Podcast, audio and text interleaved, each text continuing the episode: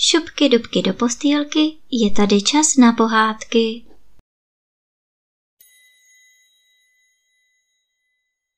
Dnes vám budu vyprávět čtvrtou kapitolu z knížky Říkání o víle a málce. Jak se děla v zelené klídce. Jednou šla víla a málka pomezi kolem šípkového keře a v tom slyší, jak někdo volá hláskem tenčím než nitka. Tak bude to nebo nebude? A Málka se líp podívala a vidí, jak se na keři mezi zelenými větvemi houpá poupě. Byla v něm zavřená maličká růženka a pořád volala. Tak bude to nebo nebude? Já vím, už bys chtěla ven, řekla Víla Amálka a zaťukala na poupě kotníkem. Pusť tu růženku. Jenže poupě ne a ne rozkvést. A tak si Amálka vzdychla. To je těžká věc, růženko. U nás v lese bych poupě snadno dokázala rozkvést v květ, ale na mezi to neumím. Tak bude to, nebo nebude? volala pořád růženka v poupěti. Leda, že bych došla pro vodu a zalila ten líný šípek, aby si pospíšil, řekla Amálka. Jsi hodná, jenže moc mluvíš, běž radši pro vodu, zavolala z růženka. A tak šla. Amálka cestou k rybníku potkala raka. Byl to veliký černý rak a říkalo se o něm, že je pěkný jako rytíř. Teď ale seděl za kamenem a byl nešťastný, že mu každé tykadlo ukazuje jinam. Proč pak nosíš tak nepořádně tykadla? Zeptala se ho Amálka. To je tím, že mi ráno upadlo křemínkové zrcátko a nemám se do čeho podívat. Zabručel rak. Vždyť tamhle leží, tak si ho zvedni, řekla Amálka. To se lehko řekne, jen se podívej zabručel rak, namířil si k zrcátku nosem a lezl. Ale čím více leze, tím je o zrcátka dál. Takhle by ses k zrcátku nedostal nikdy. Musíš pozadu, vždyť si rak, řekla Amálka. Rak ale bezradně složil klepeta do trávy a řekl. Když si k zrcátku namířím ocasem, tak ho zas nevidím.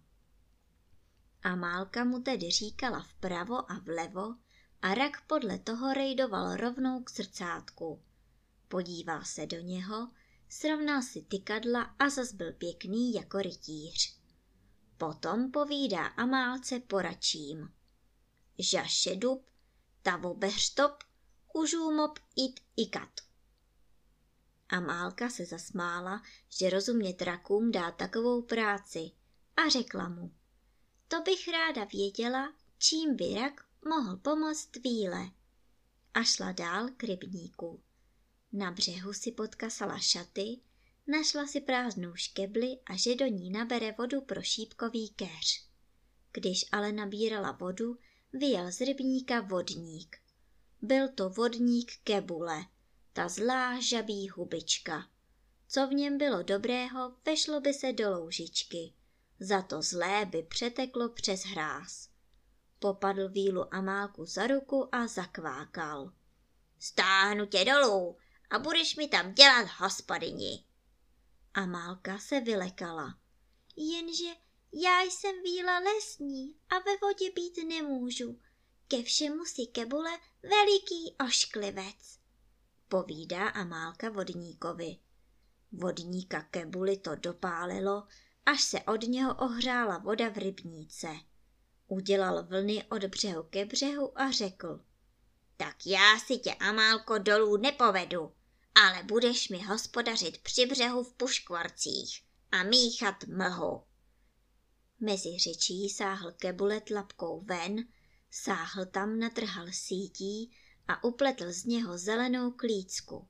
V téhle klícce si tě budu chovat, abych tě měl bezpečnou řekl Kebule. Poklopil klícku na Amálku a sám sjel do hlubiny. Víla Amálka tam sedí v zelené klícce, překládá škebly z ruky do ruky a trápí se. Vodník Kebule jí vzkazuje po rybách, aby mu šla hospodařit.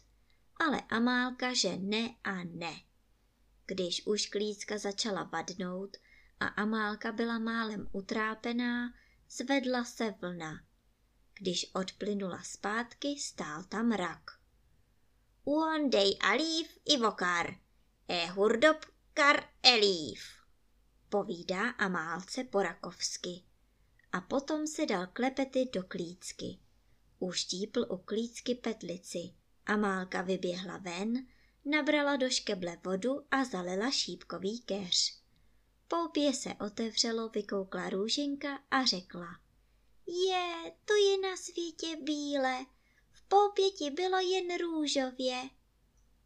Panenko, to já nevěděla, že se toho tolik stane, když jen přejdu kolem šípkového keře, povídá nakonec Víla Amálka.